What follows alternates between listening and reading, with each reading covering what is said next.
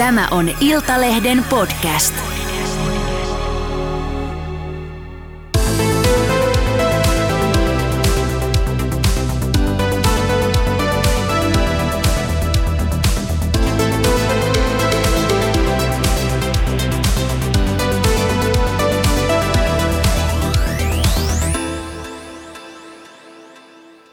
Se on taas se aika viikosta ja se päivä, jolloin Autoradion uusi jakso on teidän korviinne valumassa parhaillaan. Olitte sitten siellä ratin takana tai kartturin paikalla, jotkut teistä saattaa olla jopa takapenkillä, mutta se ei ole meidän vika lainkaan. Muutamat kuuntelee ehkä tätä kotona.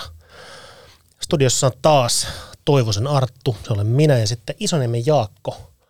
Olen Iltalehden auto- ja liikennetoimituksessa töissä ja päivää vaan. Päivää Jaakko.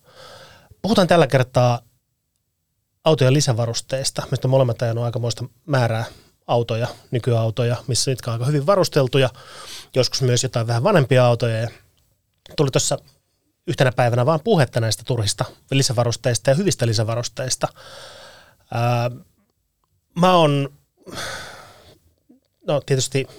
Meidän duunissa pääsee ajaa semmoisia autoja, missä on aikamoinen määrä lisävarusteita. Maahantuojat tuppaa tilaamaan autot niin sanotusti läpivarusteltuina. Se on hyvin yleistä, että siihen autoon on lastattu aivan kaikki, koska se halutaan tavallaan näyttää. Niin, se halutaan näyttää niille toimittajille ja toivoa sitä, että toimittajat kun tekee autosta koejutun, niin sitten myöskin niin kertoo näistä varusteista ja sillä ne sais maahantuojat tietysti lisättyä niitä varusteiden myyntiä, koska niistähän luonnollisesti tulee aika hyvät katteet. Totta. Mercedes on siinä mielessä poikkeus, että niille ei varmaan itselläkään ole varaa laittaa sinne kaikkiin niitä varusteita.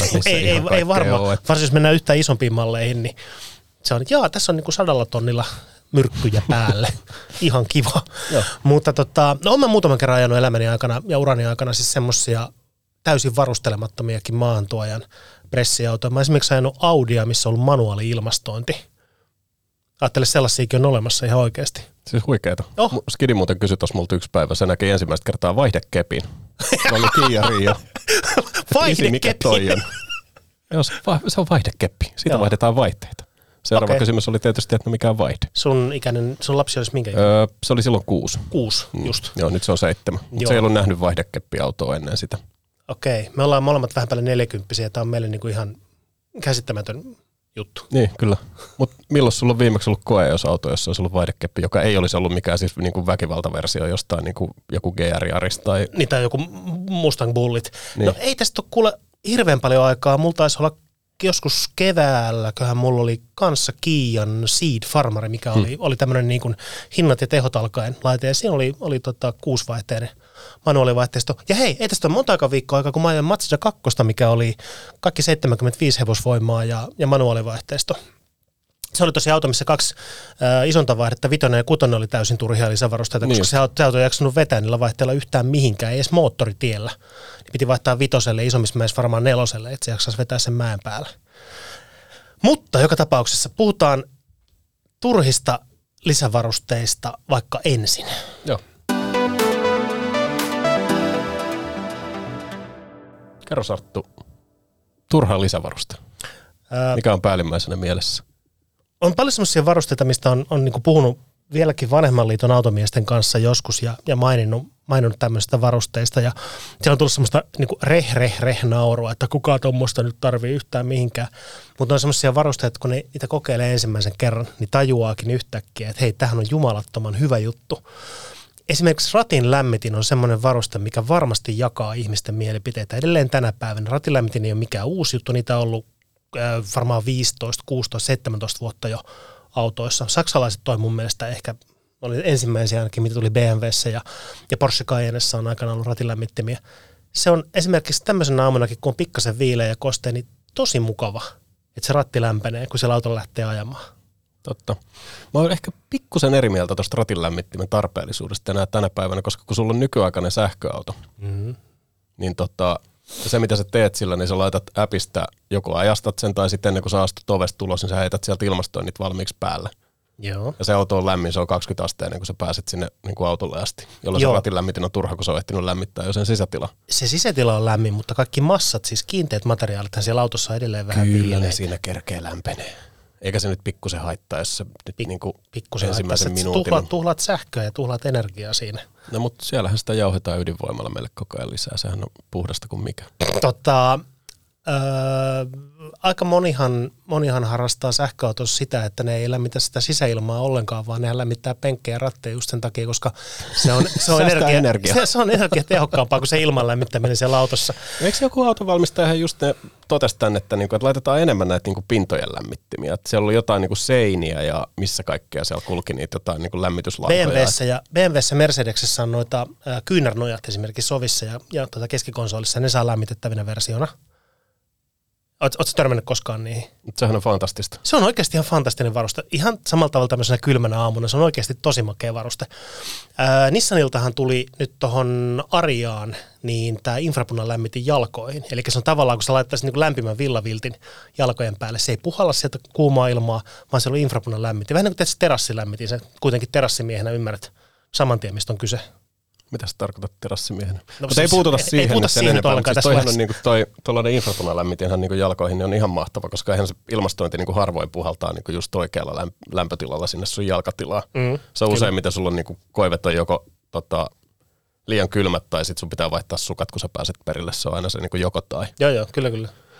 Mutta niin, niitä huonoista lisävarusteistahan meidän piti puhua. Tarpeettomista tai huonoista lisävarusteista. Se ratinlämmitin on tämä, mikä jakaa selkeästi mielipiteitä. Mä ottaisin ehdottomasti ratinlämmittimellä oman auton, jos ostaisin uuden tänä päivänä. Ja mitä sä oot ääniohjauksesta mieltä?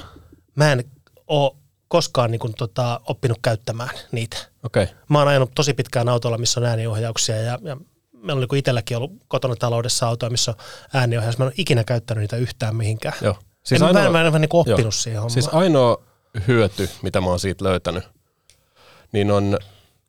sellaisissa autoissa, missä on kattoikkuna, että saa sen aurinkoverhon pois edestä tai eteen. Se on kiva, että sitä ei tarvitse lähteä sieltä katostettiin, varsinkin kun se on joissain autoissa, se on rakennettu se kontrolli niin vaikeaksi, että sitä on sit lähtee se ikkuna aukeaa useammin kuin se verho. Totta, koska se on samassa vivussa ja se on neljään suuntaan liikkuva se vipu ja se on yleensä siinä kattokruunussa, joissakin autoissa on vielä pikkasen kallistettu eteenpäin, jolloin sä et näe niitä symboleja siinä. Kyllä. Hienosti vedetty. Se on ainoa. Mutta muuten se on okei, Teslassa voi sitten huvittaa kanssamatkustajia sanomaan sinne autolle, että more bacon, jolloin se lisää sun penkin lämmittimen tehoa. More bacon. Mercedesessähän on tämä Hey Mercedes, jolla pitää sanoa, että I'm cold tai I'm hot. Ja silloin, jos sanoo, että I'm cold, niin se lisää ilmaston lämpötilaa. Mutta jos sanoo, että I'm hot, niin se ei ainakaan mulle ole koskaan todennut, että yes you are. Hei, MGS oli muuten semmoinen feature, että kun sä astuit sinne autoon, niin se luki sulle jostain kiinalaisesta onnenkeksistä jotain tällaista, että nauti elämästä ja pidä hauskaa tai toivottavasti sinulla on ollut mukava päivä tai jotain tällaista. Ja se on aina semmoisen eri tervehdyksen. Niitä oli useampia, varmaan 250. Mä näkisin ton pikkasen ravistuttavana ominaisuutena. Musta se oli tosi kiva. Koska autolaajaminen on, se on mulle, mä vietän paljon aikaa yksin autoratissa ja mä koen sen semmoisena vähän sen hetkenä ja omana hetkenä, jos auto rupeaa mulle niin toivottaa hyvää päivänjatkoa, niin vähän semmoinen... Sä puhut mieluummin itseksesi kuin auton kanssa. Mä puhun paljon itsekseni. Jos puhutaan ihan mekaanisista varusteista, ei välttämättä tämmöisestä elektroniikasta, niin yksi mikä on aivan käsittämättömän turha varuste, niin automaattivaihteisessa autossa nämä rattiläpsyt, millä pystyy manuaalisesti vaihtamaan vaihteita. Kuka niitä käyttää mihinkään? Ja missä on se tavallinen perusautoilija Pertti, joka kuvittelee, että se tietää autotehdasta paremmin, millä vaihteella sen pitäisi olla ja missä vaihteessa milloin se pitäisi vaihtaa pykälältä toiselle. Niin. Kai siinä on joku järki sitten, jos sulla on joku tämmöinen M-osaston BMW tai... Mä oon ajanut niillä vehkeillä myös radalla ja mä en ole koskaan ollut sitä mieltä, että mä tietäisin itse paremmin, millä vaihteella mun pitäisi olla kuin se auto. Varsinkin BMWn tapauksessa, missä ne... Laatikot perustuu aika monessa autossa niin ZF:n 8HP-askiin, joka on maailman paras automaattivaihteisto. Niin. Ja se on aika hyvin ohjelmoitu kaikissa autoissa. Niin en mä ole koskaan kokenut semmoista, että mun pitäisi autoa päästä määräämään sitä, millä vaihteella pitäisi olla. Mutta ehkä jos se peruspentti haluaa sitten välillä huudattaa sitä tai se haluaa leikkiä olevansa joku rallikuski, sit kun se ajelee tuolla mökkitiellä tai jotain muuta vastaavaa, niin sit se voi sitten leikkiä niin lavalla. Ei se ajaminen ole sen nopeampaa koskaan siinä tilanteessa. Niin ei se nopeampaa, mutta se voi olla jonkun mielestä hauskempaa. Mä en ole siis eri mieltä missään tapauksessa, mä nyt vaan sanoin, että jonkun pentin mielestä näin voi olla. Okei, joo. Miksi sä otit tämän pentin nimenomaan tässä tähtäimeen nyt? En mä tiedä. Sama. Jostain tuli mieleen. HUD-näyttö, tuulilasinäyttö. Parasta mitä ikinä. Niin no, varsinkin hyvin tuotettu HUD-näyttö. Mm. Mä oon törmännyt muutamia huonoihin hudeihin. Esimerkiksi Jaguarin XE:ssä oli jotain vuosia sitten semmoinen, että jos sillä ajoi aurinkoisena päivänä se vilkku silleen niin kuin, tiedätkö, häiritsevä, niin, vähän niin kuin strobo. Se vanhan reivimiehenä tiedät se, mitä strobo tarkoittaa, kun se on niin kuin vilkkuu tälleen näin. Se oli samantyyppinen kuin aurinkopaisto siihen. Todella rasittavasti niin kuin toteutettu, mutta hyvä keksintö joka tapauksessa. No siis huono varuste on tietysti aina hyvä. Hyvästäkin varusteesta saa huono, jos se on tehty huonosti. Mutta... Joo, se on. Mutta hudinäytöt on ihan parasta. Se on esimerkiksi semmoinen, niin kuin monessa autossa tulee nykyään sellainen fiilis, missä sitä ei ole, niin sitä alkaa tosissaan kaipaamaan. Mm. Kun siihen kerran niin kuin tottuu, se on niin kätevä. Sitten ei tarvitse vilkuilla sinne mittaristoon, eikä tarvitse vilkuilla minnekään, kun sä saat sen kaiken informaation suoraan silmillä. Mm. Joo, tykkään. Mitäs tuollaiset, kun tuli ääniohjauksesta kyse, niin tuommoiset niin kuin ele-ohjaukset? Joo, Bemari käyttää niitä, taitaa olla vissiin jossain Volkswagen-konserninkin autoissa. Joo. Niitä. Mä koen, että ne on sen verran huonosti toteutettuja aika monessa autossa, että niiden käyttö on hitaampaa ja epävarmempaa kuin vaikka ihan fyysisen nappulan käyttäminen.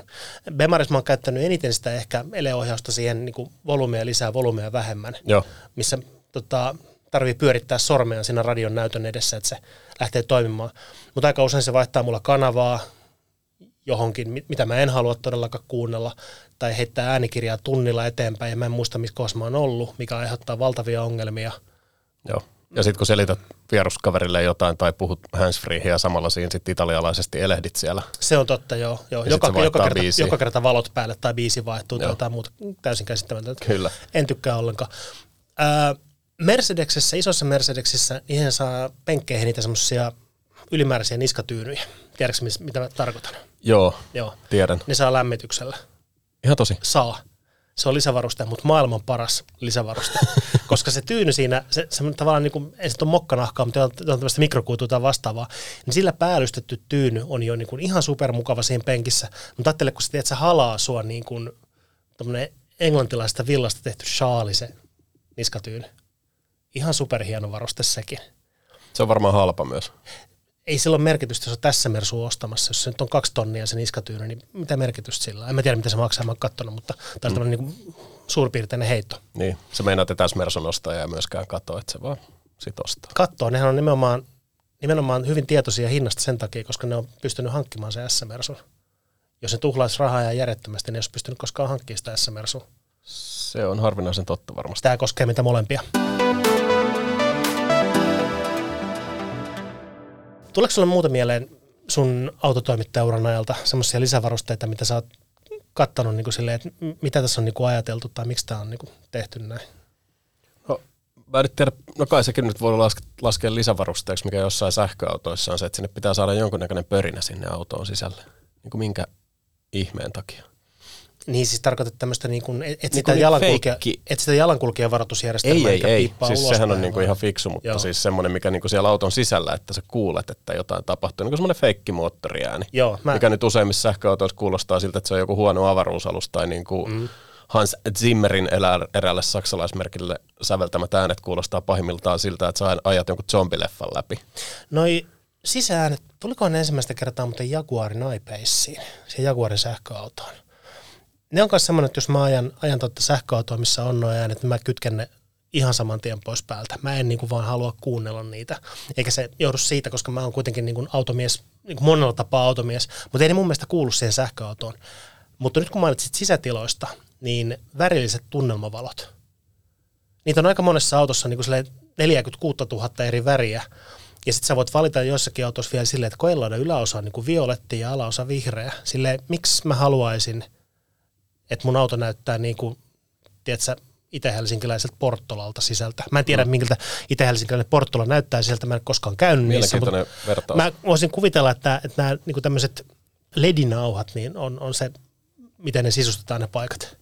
Ja sen takia mä teen silleen, että aina kun mä saan koja-auton, missä on nämä ledinauhat ja tämä sisätunnelmavalaistus säädetty johonkin niin kuin ihan käsittämättömään. Niin kuin esimerkiksi vaikka niin kuin 200 tonnin S-Mersu, joka on niin kuin tyylikkään tummanvihreä ulkoa ja sitten tämmöinen niin konjakin ruskea sisältä, niin kuin tosi maukas yhdistelmä, niin joku on vetänyt sinne violetit ledivalot sisään. Mä vedän aina ne valkoiselle, koska koska se on semmoinen niin kuin pienen miehen hiljainen protesti kaikkea sitä vastaan. Mä tietyllä tavalla tykkään niistä. En nyt välttämättä siis siitä, että se on niin kuin valastu miljoonalla värillä se auto tai siitä, että se tanssii musiikin mukana niin kuin joihinkin autoihin saa säädettyä. Joo, se on muuten kanssa yksi käsittely. Se on aika hirveä, joo, koska se alkaa viemään jo niin kuin pahimmillaan niin kuin ajamisesta. Niin kuin. Sitten voi saada epilepsia milloin vaan. Niin, varmaan. Joo. Ja sit, niin kuin, mutta siis se on ihan kiva tavallaan, että sä pystyt muokkaamaan sen auton sisustuksen. Mutta kun ne on mauttomia ne värit niissä LED-nauhoissa aina. Mutta eikö sitten niitä pystyy säätämään? Niissä on ne semmoiset sliderit. Siksi me säädän ne valkoiseksi. Niin. Siksi ne on valkoisia mulla aina. Mutta esimerkiksi Euroviisujen jälkeen niin se oli kiva ajaa kääriä vihreillä autoilla.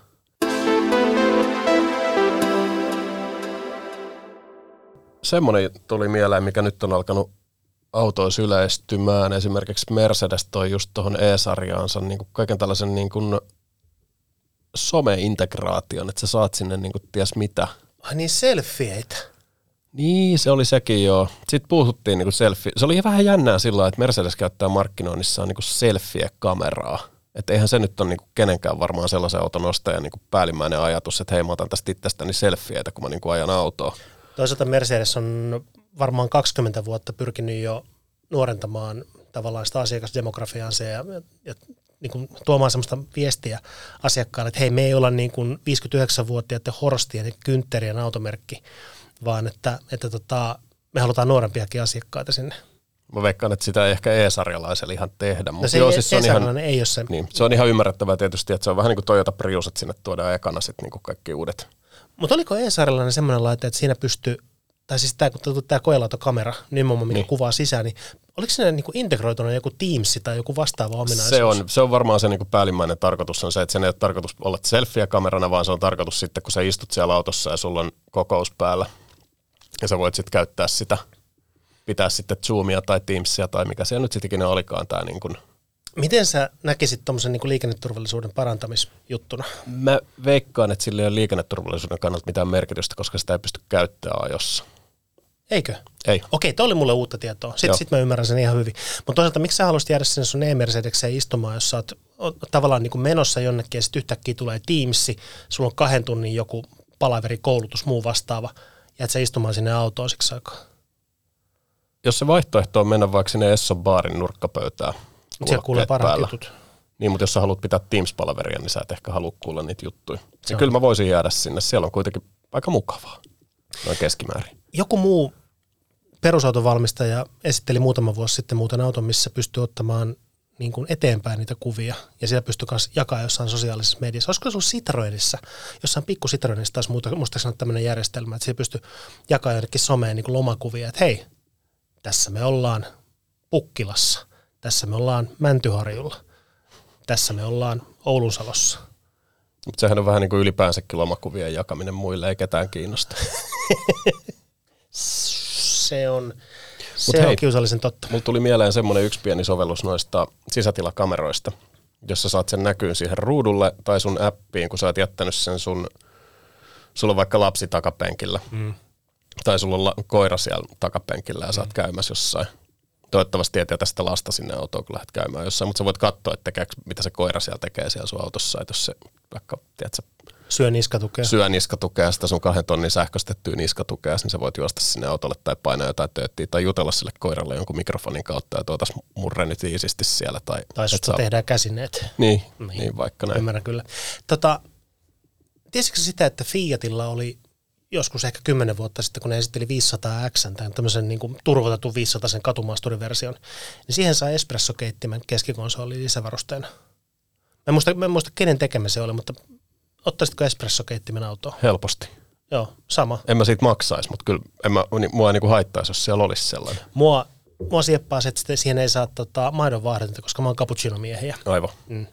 Mutta se olisi ollut ihan niin kuin toimiva varuste tuossa yhteydessä. Joo.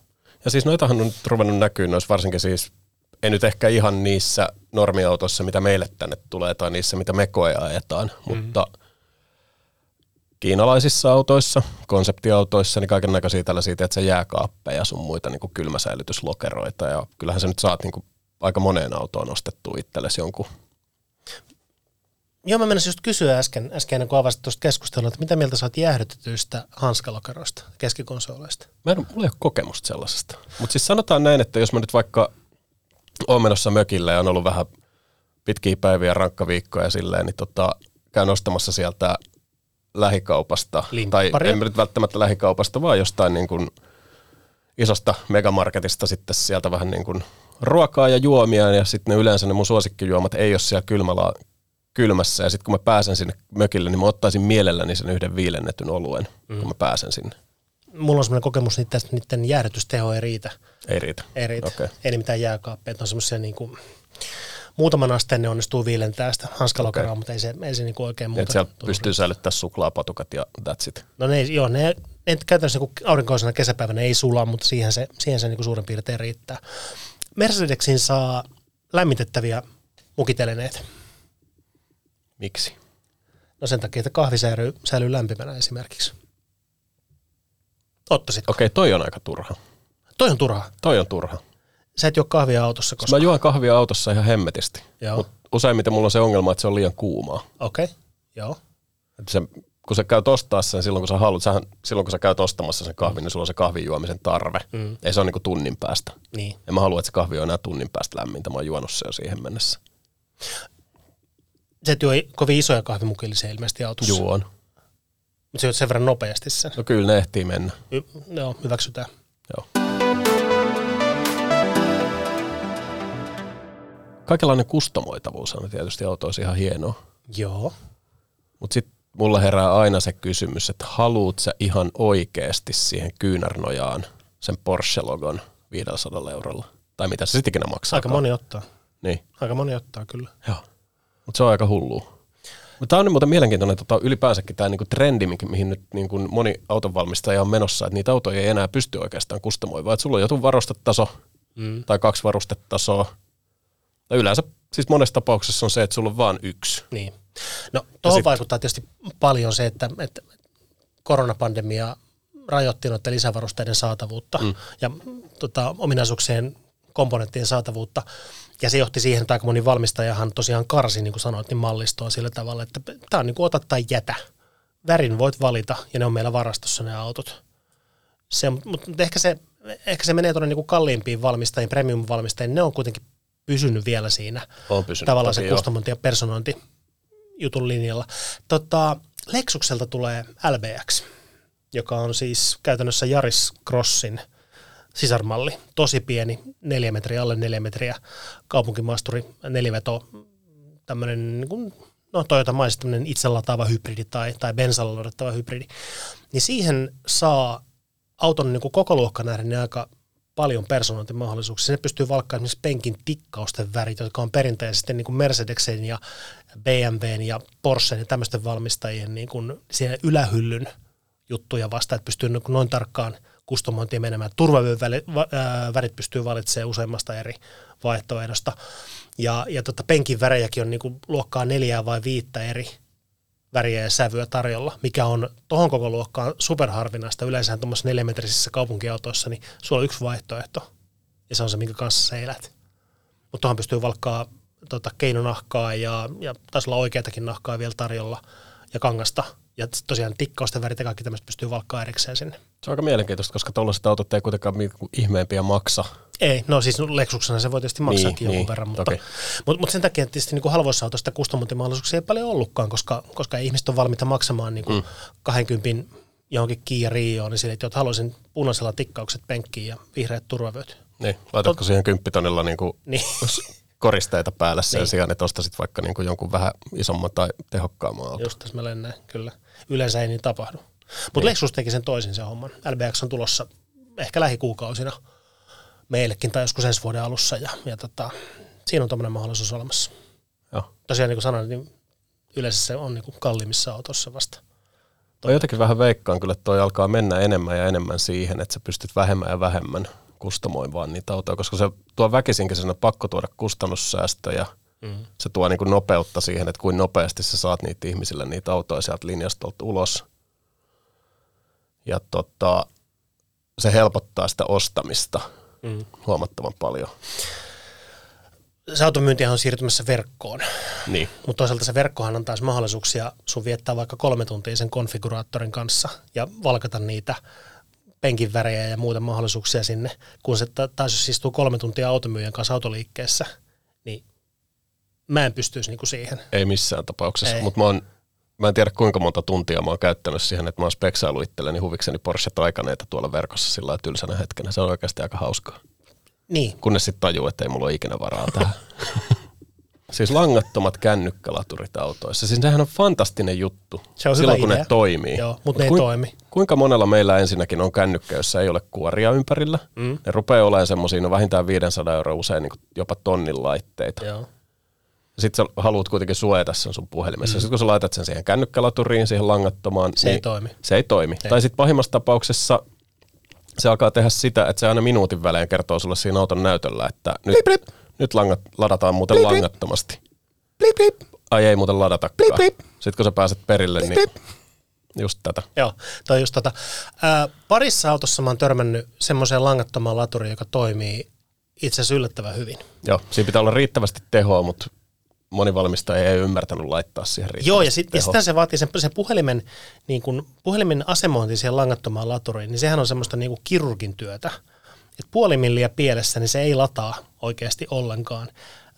Citroënin C5 Aircrossissa on semmoinen laturi, mikä toimii tosi hyvin. Käytännössä kun laskee puhelimen siihen latausalustalle, niin se toimii ja se lataa sitä koko ajan. Mutta sitten niin kuin tosi monissa saksalaisissa ja japanilaisissa autoissa, niin se on ihan semmoista, niin kuin, ei todellakaan, että pitäisi olla hieno mekaanikko, että onnistuisi niin kuin sijoittamaan sen puhelimen tasaisen ja oikeaan kohtaan. Mieluummin ei myöskään ajaa mihinkään, koska jos puhelin heilahtaa puolikin milliä jonnekin, niin se lataaminen loppuu tasan siihen paikkaan. Tämä on yksi semmoinen auto, missä mä oon huomannut. Siis varuste on, niin kuin sanoit, niin hyvä, mutta toteutus ei niin kuin yhdessäkään autossa kyllä ollut todellakaan mitenkään. Mulla on niin tullut pari vastaan, missä se toimii, mutta mä en nyt kuollaksenikaan muista, että mitä ne on. Okei. Okay. Olisiko ollut, mä ajoin vähän aikaa sitten Volkswagen Amarokkiin, siinä taisi olla myös semmoinen, että se toimii jopa ton kuoren läpi, että ne oli vissiin lyönyt sinne tarpeeksi vatteja, että se toimii hyvin. Mutta nämä kaksi autoa, siis C5 Aircross ja Volkswagen Amarok on sellaisia, missä niin kuin on törmännyt semmoiseen toimivaan, mutta käytännössä ne ei muuten niin kuin todellakaan ole sitä. Sekin on muuten käsittämättömän mielenkiintoista, että miten niin kuin vaikea se voi olla autonvalmistajalle suunnitella se kännykän paikka, mihin sä sen laitat. Että onko se semmoisen niin kuin kuperan tarjottimen päällä siinä keskikonsolin niin kuin yläpuolella tavallaan tai näytön alapuolella, ja sitten kun sä teet yhdenkin niin kuin vähän rajumman ohjausliikkeen, niin se lentää jommankumman niin kuin etumatkustajan jalkojen juureen. Kyllä. Tai sitten toinen vaihtoehto on semmoiset hemmetin ahtaat lokerot, joissa sun pitää vähän polkea jalalla, että sä saat ängettyä sen sinne. Joo, niskatuista kiinni ja sitten niinku vasemmalla tai oikealla jalalla. Niin survasee kunnolla ja se puhelin menee sinne. Joo. Huonoin suoritus noista on Toyota Camry, nykyinen auto. Siis nykyinen Camry-malli. Fantastinen auto, tosi kiva, niinku tyylikäs, mukava sedan, mutta se puhelimen säilytyspaikka, se lokero, on semmoinen, että kun mä kerran laitoin puhelimeni sinne ton suojakuoren kanssa, Mä joudun hankkimaan yksityisen gynekologin, joka tuli ottamaan sen puhelimen pois sieltä keskikonsolista. Se ei kerta kaikkiaan vaan niinku lähtenyt. Siis näillä sormilla, kattokaa näitä sormia. Näillä. Se ei lähtenyt sieltä. No lähti se oikeasti, mutta siis siinä se toteutus on niin kuin aivan käsittämättömän huono. Joo. Se puhelin pitää työntää semmoiseen niinku tämmöiseen kapeeseen väliin. Ja sitten sitä ei niinku näe ollenkaan. Sitä tietysti tarvikkaa ajon aikana nähdä, mutta sen puhelimen poistaminen sieltä niin vaatii oikeasti niin kuin kokemusta. Joo, että sitten pitää vetää niinku tien sivuun, että sä saat sen sieltä veke. Joo. Sitähän käy aika nopeasti niin, että sä et vaan käytä sitä enää. Niin, ja sen jälkeen sitten tulee tavallaan turha varuste, tai huonosti toteutettu varuste. Niin. Ja sitten sulla on se puhelin jossain mukinpidikkeessä suurimman osaajasta. Kyllä. Ja Mersun tapauksessa on vielä lämmitettävä se mukinpidike. Niin aivan joo. Joo, se menee ihan hukkaan siinä. Akku loppu, kun pääset perille, kun se ylikuumentunut. Niinpä. Näin tällä viikolla Iltalehden Autoradiossa. Kiitos ja anteeksi, palataanko ensi viikolla tasaisia. Näillä mennään. Moro! Kovaa, joo. Moi!